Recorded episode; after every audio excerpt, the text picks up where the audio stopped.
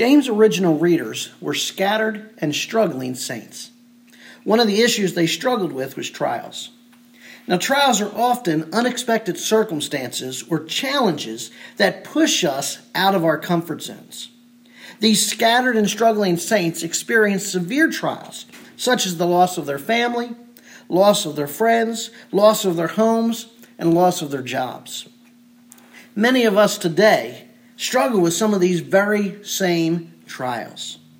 Others struggle with other types of trials, such as health crises, or being trapped in circumstances beyond their control. Or perhaps it's a trial of facing adversity, or even the lack of prosperity. And while no one voluntarily decides to undergo trials, and most of us would do anything to avoid trials, the fact is everyone, especially believers, are going to face trials. And these trials are either going to push us towards God or push us away from God. And so in James 1 2 to 4, James commands believers to develop a biblical attitude towards trials. In the text, he uses a sorites to demonstrate how to develop a biblical attitude towards trials. Now, sorites is a logical argument that we commonly find in New Testament epistles. According to the Pocket Dictionary for the Study of New Testament Greek, a sorites is a sequence of propositions in which one established predicate becomes the subject of the next proposition. Now, these propositions are linked together then in a step by step chain that culminates in the climax of the argument. And here in James 1 2 to 4, James uses a sorites to outline three steps on how to develop a biblical attitude towards trials. Developing a biblical attitude towards trials. First, consider it all joy when you encounter various trials. Second, know that the testing of your faith produces endurance. Third, let endurance have its perfect result. And the climax of the argument is you'll be perfect, complete, lacking in nothing. Now, these three steps are practical and relevant for us today as they were when James penned them.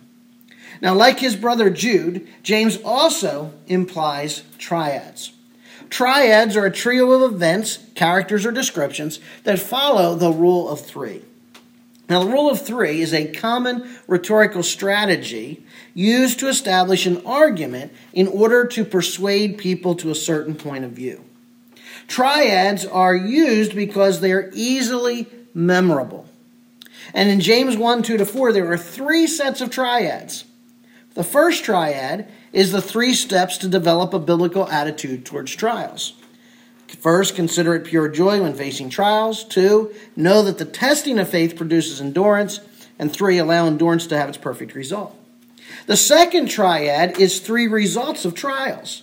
Trials purify faith, trials produce patience, and trials produce maturity. And the third triad is the three results of endurance.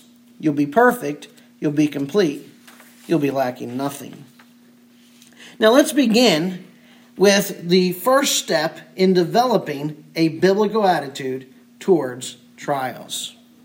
So, the first step in developing a biblical attitude towards trials is to consider it pure joy when facing trials. Verse 2 Consider it all joy, my brethren, when you encounter various trials. Now, notice here that James addresses his readers as my brethren. Brethren, adelphos, demonstrates that James viewed the recipients of his letters as fellow siblings in God's family. The term adelphos identified both the writer and readers as part of the same fellowship or community of love. And this term was frequently used to describe the early church. Acts chapter 9 and verse 30, when the brethren, adelphos, learned of it, they brought him down to Caesarea and sent him away to Tarsus. Romans 16, verse 14, greet, and then we have a series of individuals, and the brethren, adelphos, with them. Now, the use of adelphos for believers was first used by Jesus. Matthew 25, verse 40. The king will answer and say to them, Truly I say to you, to the extent that you did it to one of these brothers of mine, Adelphos, even to the least of them you did it to me. Matthew 28, verse 10. Jesus said to them, Do not be afraid. Go and take word to my brethren, Adelphos, to leave for Galilee, and there they will see me. Hebrews 2:11 For both he who sanctifies and those who are sanctified are all from one Father, for which reason he, Christ, is not ashamed to call them brethren. Adelphos. Now I want you to take note here that Jesus delineated what it means to be one of his brethren in Matthew 12 and verse 50. For whoever does the will of my Father who is in heaven, he is my brother and sister and mother.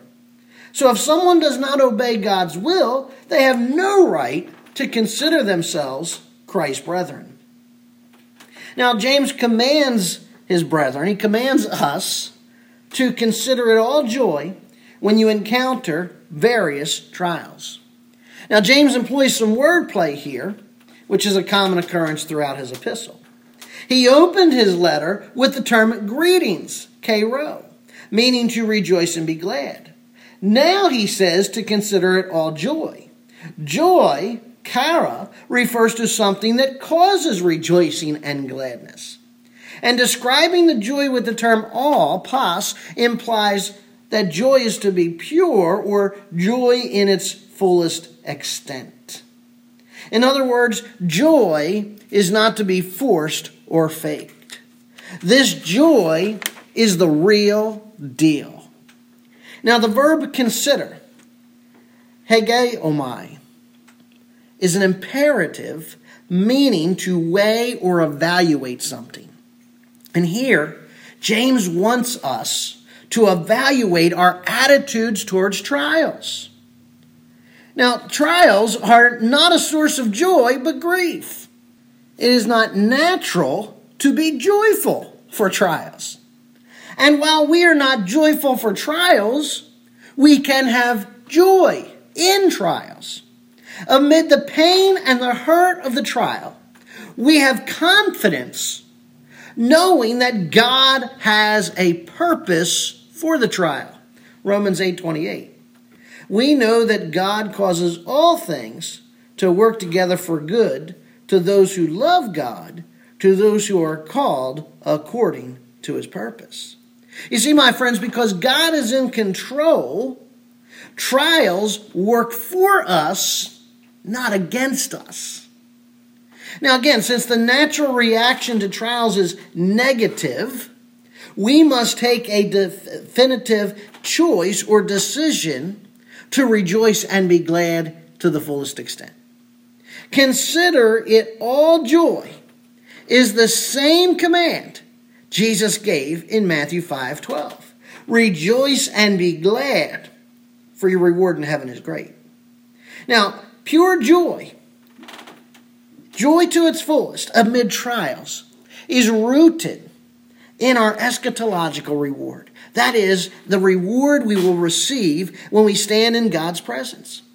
Indeed, God has promised that the pain and hurt of trials will not last but will be replaced with joy. Psalm 30, verse 5. For his anger is but for a moment, his favor is for a lifetime. Weeping may last for the night, but a shout of joy comes in the morning. Psalm 126, verse 5 and 6. Those who sow in tears shall reap with joyful shouting. He who goes to and fro weeping, carrying his bag of seed, shall indeed come again with a shout of joy bringing his sheaves with him. Now, this command then to rejoice and be glad does not mean that we deny the mental, the emotional, or even the physical pain associated with the trial. Listen, instead of condemning Mary and Martha for crying over the death of their brother, Jesus cried with them. John 11, 33 to 35.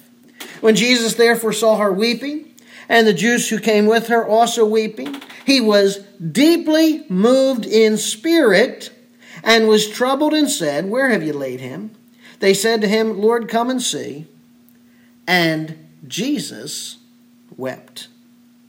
Hours before his death, Jesus struggled through that trial with loud crying and tears. Hebrews 5 7. In the days of his flesh, he offered up both prayers and supplications with loud crying and tears to the one who is able to save him from death. You see, this command to rejoice and be glad does not deny the pain and put on a happy face. Indeed, Scripture commands us to rejoice with those who rejoice and weep with those who are weeping. Now, notice again that James said that we're to rejoice and be glad when you encounter various trials. Notice he didn't, that he said rather when, not if, we deal with trials. In other words, trials are not optional, my friend. It should not come as a surprise that we are going to go through trials.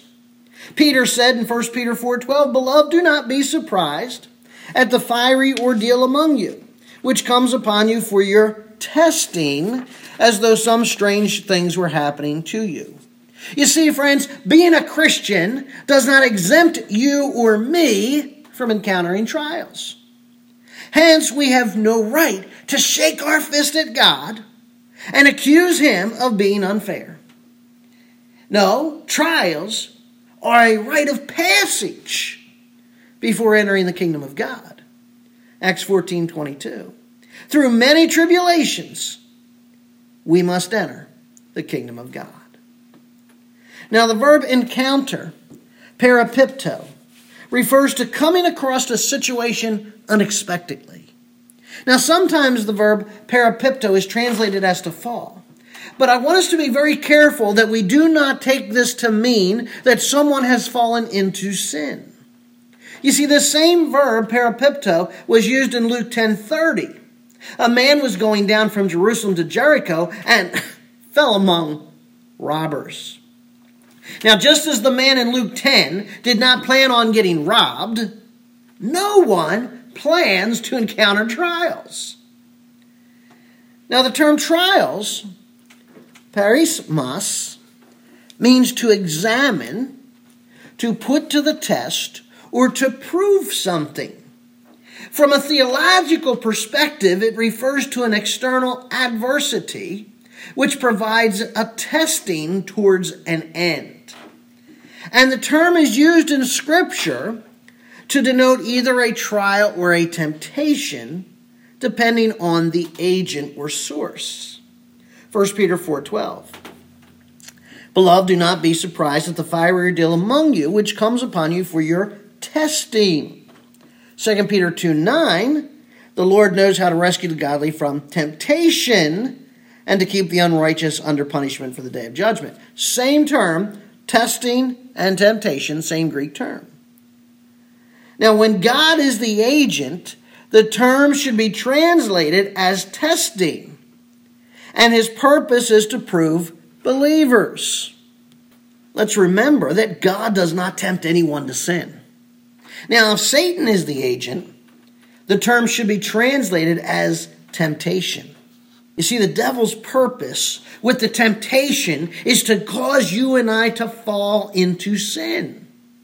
So, here in the context of James chapter 1, God, not the devil, is the agent. First, the term encounter does not mean to fall into sin. Second, we are to rejoice and be glad in the trials because the trials are tied to their eschatological reward. When the devil tempts us, he doesn't do it for our reward, but for our destruction. God tries us to reward us. And since these trials are ultimately from God, he promises in 1 Corinthians 10:13 that he is faithful and will not allow us to be tried beyond what we are able, but will with the trial provide the way of escape also, so that you will be able to endure it. Now, notice that these trials are described as various.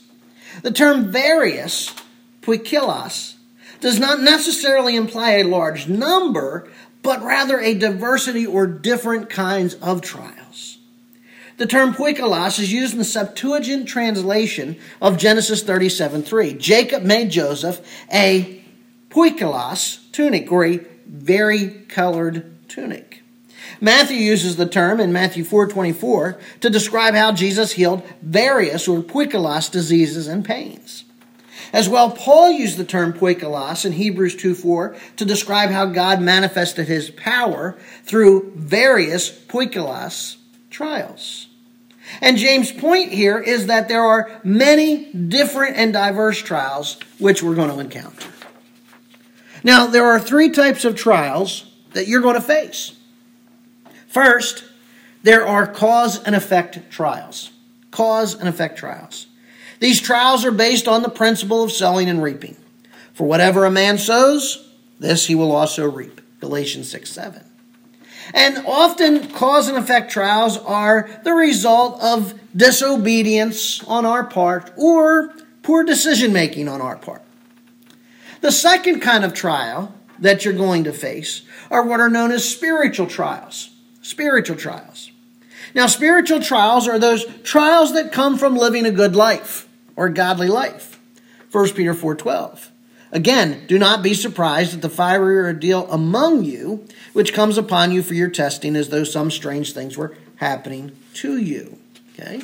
So if you live a godly life, there's the potential that it's going to result in some kind of trial against you from the pagan world. And third, there are the mysterious trials that seemingly have no logical purpose which can be identified. Now, if I, if if I took a poll, I'm sure that all of us can identify those cause and effect trials in our lives. We can all identify those spiritual trials, and we can all identify those mysterious trials. Now, these mysterious trials are the most difficult because we don't know what the purpose is. Job faced those kinds of trials. Now, his friends had their opinions, wrong as they were, as to why Job was suffering. By the way, that's a good example why, when somebody's going through a trial, the best thing you can do is stand with them, sit with them, pray with them, encourage them, but don't try in the midst of the trial to tell them why they're going through the trial. Because you may be wrong. Listen here Job himself had no clue why he was experiencing the trials and the suffering. Job 42, verse 3 I have declared that which I did not understand, things too wonderful to me, which I did not know. So, whatever the cause of one's trial, believer, you can count it all joy, that is, rejoice and be glad amid the trials. So, why are we to rejoice and be glad amid the trials? Verse 3 gives us the second step. Knowing that the testing of your faith produces endurance. There's the answer. The testing of your faith produces endurance. Now, the verb knowing, gnosko, refers to having an understanding of something, usually by experience. That is, we know by experience that these trials have a purpose. That is the testing of your faith. See, the theme of testing was well known to these Jewish believers. On the one hand, they had Abraham as the example of someone who passed the test. On the other hand, they had the rebellious Israelites in the wilderness as an example of those who failed the test in Numbers 14. In the Sermon on the Mount, Jesus foretold us that we are going to face similar testings of faith. Matthew 5 10 to 12. Blessed are those who have been persecuted for the sake of righteousness. Blessed are you when people insult you and persecute you and falsely say all kinds of evil against you because of me. Rejoice and be glad, for your reward in heaven is great. For in the same way they persecuted the prophets who were before you. Now, the verb testing, the testing of your faith, the word testing, dokmion, refers to a test by which something is proven. In this case, your faith. In the New Testament era, the term was used to describe the process of removing alloys from a metal such as gold. The gold would be heated with fire and, and it would begin to melt and it would drain away from the alloys or the impurities. After the alloys are removed, the gold is determined to be pure and genuine. Now, pure gold was more precious or it had more monetary value than unrefined gold. Peter used the same verb, dogamion, in 1 Peter 1 6 and 7. In this you greatly rejoice, even though now for a little while, if necessary, you have been distressed by various trials, so that the proof, dogamion, of your faith, being more precious than gold which is perishable, even though tested, dokamazo, by fire, may be found to result in praise and glory and honor at the revelation of Jesus Christ. Now, notice here that Peter and James made very similar statements, even though there are almost two decades between their epistles. Peter states that believers were distressed by various trials, just like James said. Yet in this, he says, we can greatly rejoice, which is an outward expression of joy. Interestingly, while this term is not found in secular Greek usage, it is common throughout the New Testament. And the biblical usage of this term indicates that this joy is divine. It's not natural, it's divine. My friends, you and I can be overjoyed in knowing that this trial is for a little while or for a short time. And though the duration of the trial is unknown, it will be temporary.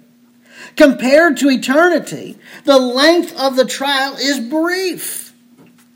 The phrase, if necessary, there in 1 Peter 1 6, indicates that God has a purpose for the trial. God has a purpose is indicative of the fact that it is He who ordains the trials. God's purpose in trying us is the proof or testing of our faith. Similarly, Trials are the means by which we are tested by fire to determine the purity or genuineness of our faith. That word tested, dokamazo, is the verbal form of proof, dokamion.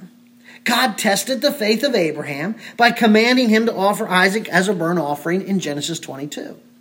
God tested the faith of Job by permitting Satan to attack and afflict him in the book of Job. And you, believer, you and I need to consider what trial has God brought into your life to purify your faith or to prove the genuineness of your faith. My friends, do not run from trials. My friends, don't try to avoid the trials. Instead, consider it all joy and know that the testing of faith produces endurance. Now, the faith that passes the test will be rewarded. Abraham was rewarded with the provision of a ram in place of Isaac and the commendation of Yahweh. Genesis 22, verse 12, he said, Do not stretch out your hand against the lad, do nothing to him. For now I know that you fear God, since you have not withheld your son, your only son, from me. Job was rewarded with a latter life better than his early life. Job 42, verse 12 the Lord blessed the latter days of Job more than his beginning. So, believers, how are we going to be rewarded? Peter tells us. We're going to be rewarded in praise and glory and honor. Praise means to be approved and commended. Glory refers to a state of reputation. Honor is a state of being valued or a position of distinction. And these rewards will be dispersed at the revelation of Jesus Christ. That is the rapture. 1 Corinthians 1 7 to 8. So that you are not lacking in any gift, awaiting eagerly the revelation of our Lord Jesus Christ, who will also confirm you to the end blameless in the day of our Lord Jesus Christ. Now, returning to James 1 and verse 3. When faith is tested, it produces endurance. The verb produces, katergazomai, means to accomplish or bring about something. It's an agricultural term which means to yield a harvest. And a harvest of fruits or vegetables does not happen overnight. It's a process that occurs over time. Over time, trials bring about the virtue of endurance. And you see, endurance cannot be learned in a book. It cannot be learned in a sermon. It cannot be learned in a classroom. Endurance can only be learned in the crucible of life. Now, endurance, hupomone, is the strength or fortitude to withstand hardships or stress. Theologically speaking, endurance is trusting God through the long haul. And my friends, you and I need endurance because our human nature is to escape trials. Enduring does not mean that we have to withstand the trial. Enduring means that we're going to overcome the trial. Now, this virtue of endurance was something valued by the early church. And that's evidenced by Paul, who used the term some 16 times, and by John's repetitive use of the term. For example, Romans 5 3. And not only this, but we also exult in our tribulations, knowing that tribulation brings about perseverance or endurance. Hebrews 12 and verse 1 Therefore, we have a great cloud of witnesses surrounding us. Let us also lay aside every encumbrance and sin which so easily entangles us, and let us run with endurance the race that is set before us. Revelation 1 9 I, John, your brother and fellow partaker in the tribulation and kingdom and perseverance which are in Jesus. Revelation 2:12 I know your deeds and your toils and perseverance or endurance.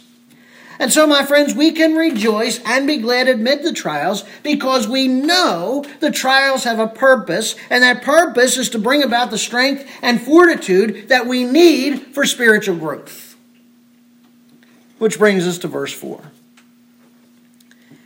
And let endurance have its perfect result, so that you may be perfect and complete, lacking in nothing. Now, that verb let, echo, is imperative and implies submission to God in the trial. Now, submission does not mean masochistically suffering through the trial or taking no steps to alleviate the difficulties. Even Paul prayed for relief from trials in 2 Corinthians 12. Verse 7 and 8 To keep me from exalting myself, there was given me a thorn in the flesh, a messenger of Satan to torment me, to keep me from exalting myself. Concerning this, I implored the Lord three times that it might leave me. See, my friend, if you lose your job, certainly you ought to be waiting on God to provide, but you should also actively be pursuing a new job. If you have a health issue, certainly you ought to pray to the great physician, but also you ought to seek a doctor and obtain medical help. Submitting to God in trials doesn't mean doing nothing. It means doing something while acknowledging God's sovereignty and allowing Him to do as He pleases. Job 1, verse 21. The Lord gave, the Lord has taken away. As well, the verb let, have, means to produce an effect. It's in the present tense, implying that endurance is to be ongoing. Tested faith produces endurance, and now endurance must be allowed to produce its perfect result. The term perfect, teleios, refers to something that is brought to completion. And result, ergon, is what is produced, in this case, by endurance. Thus, endurance, the strength and fortitude for spiritual growth, must continue until spiritual maturity comes to completion. And recognizing that endurance is continuously needed to produce spiritual maturity, means that we can count on ongoing trials to produce the needed endurance. And knowing that the trials will ultimately lead to spiritual maturity means that you and I can count it all joy. We can rejoice and be glad. Now, James next defines this perfect result or spiritual maturity in three ways. First, Endurance will enable believers to be perfect. The term perfect here means to be complete or mature. And because something is complete, it is therefore unblemished or without defect. This term perfect was used to describe God in Matthew 5:48. Therefore, you are to be perfect as your heavenly Father is perfect. That God is perfect implies that he is complete or lacking in nothing, and as such is unblemished and without defect. That God's perfection then is demonstrated in his blamelessness and righteousness. You see, to be perfect implies that you and I are to be characterized by blamelessness and righteousness. Now you might say, Pastor, that's impossible. But look at the example of Noah in Genesis 6 9. He was a righteous man, blameless in his time. Now, second, endurance will not only enable us to be perfect, it will enable us to be complete. Complete, holokleros, means to possess all the necessary qualities. When used of a physical body, it implies the health or well being of a body. And so, in a spiritual sense, being complete infers that we are spiritually healthy. And when we add the term complete with perfect, it implies a gradual process of adding one virtue to another virtue. 2 Peter chapter 1 verses 5 to 7. For this very reason, apply all diligence in your faith, supply moral excellence, knowledge, self-control, perseverance, godliness, brotherly kindness, and love. See, we're to supply these seven moral virtues to our faith. That word supply there meant to provide something in addition to what already exists, or to add. We must add moral excellence or moral virtue. We must add knowledge. That's the truths of Scripture. So that we're so that it influences and informs our ethics. We must add self-control. That means to master or control our egocentric, selfish, sinful desires. We must add perseverance or the endurance to withstand the hardships and stresses, which is the byproduct of trials. We must add endurance demonstrates that we cannot run from them. Trials are part of the spiritual maturing process. And then we're to add godliness or respect and reverence to God. And then we're to add brotherly kindness, that genuine attitude or gratitude and respect for others by putting them first. And then finally, we're to add love, that agape love, that sacrificially seeking the highest good of someone else with no expectation of anything in return. And my friends, when we possess all of these necessary qualities for spiritual maturity, our profession will become practice. And then third, endurance will enable us to be lacking in nothing. Lacking means to fall short, to be deficient or destitute of something. That believers lack nothing means that areas of weakness in our lives have been addressed and corrected. It implies that we have added the necessary virtues. And where believers possess and increase in these virtues, they'll never be useless or unfruitful. 2 Peter 1 8. If these qualities are yours and are increasing, they render you neither useless nor unfruitful in the true knowledge of our Lord Jesus Christ. My friends, developing these virtues does not occur overnight. It takes duration, it takes determination, and it takes discipline over the long haul. But if these virtues are constant and growing in your lives, then you're neither going to be useless or unfruitful. Are they growing in your life? Are you working on adding these things into your life? The word useless means to be ineffective, idle, insincere, or false. Unfruitful means that you're not producing the desired results. And so, my friends, if you endure in the trial, if you add virtue upon virtue, you're not going to be lacking or destitute of anything needed for spiritual maturity. Now, let me also say this that being perfect, complete, and lacking nothing does not mean you're sinless. It does imply, though, that you're committed to God and obedient to His will and word. Is that you? Friends, no one's exempt from trials. But I'm afraid that we value our creature comforts more than biblical character.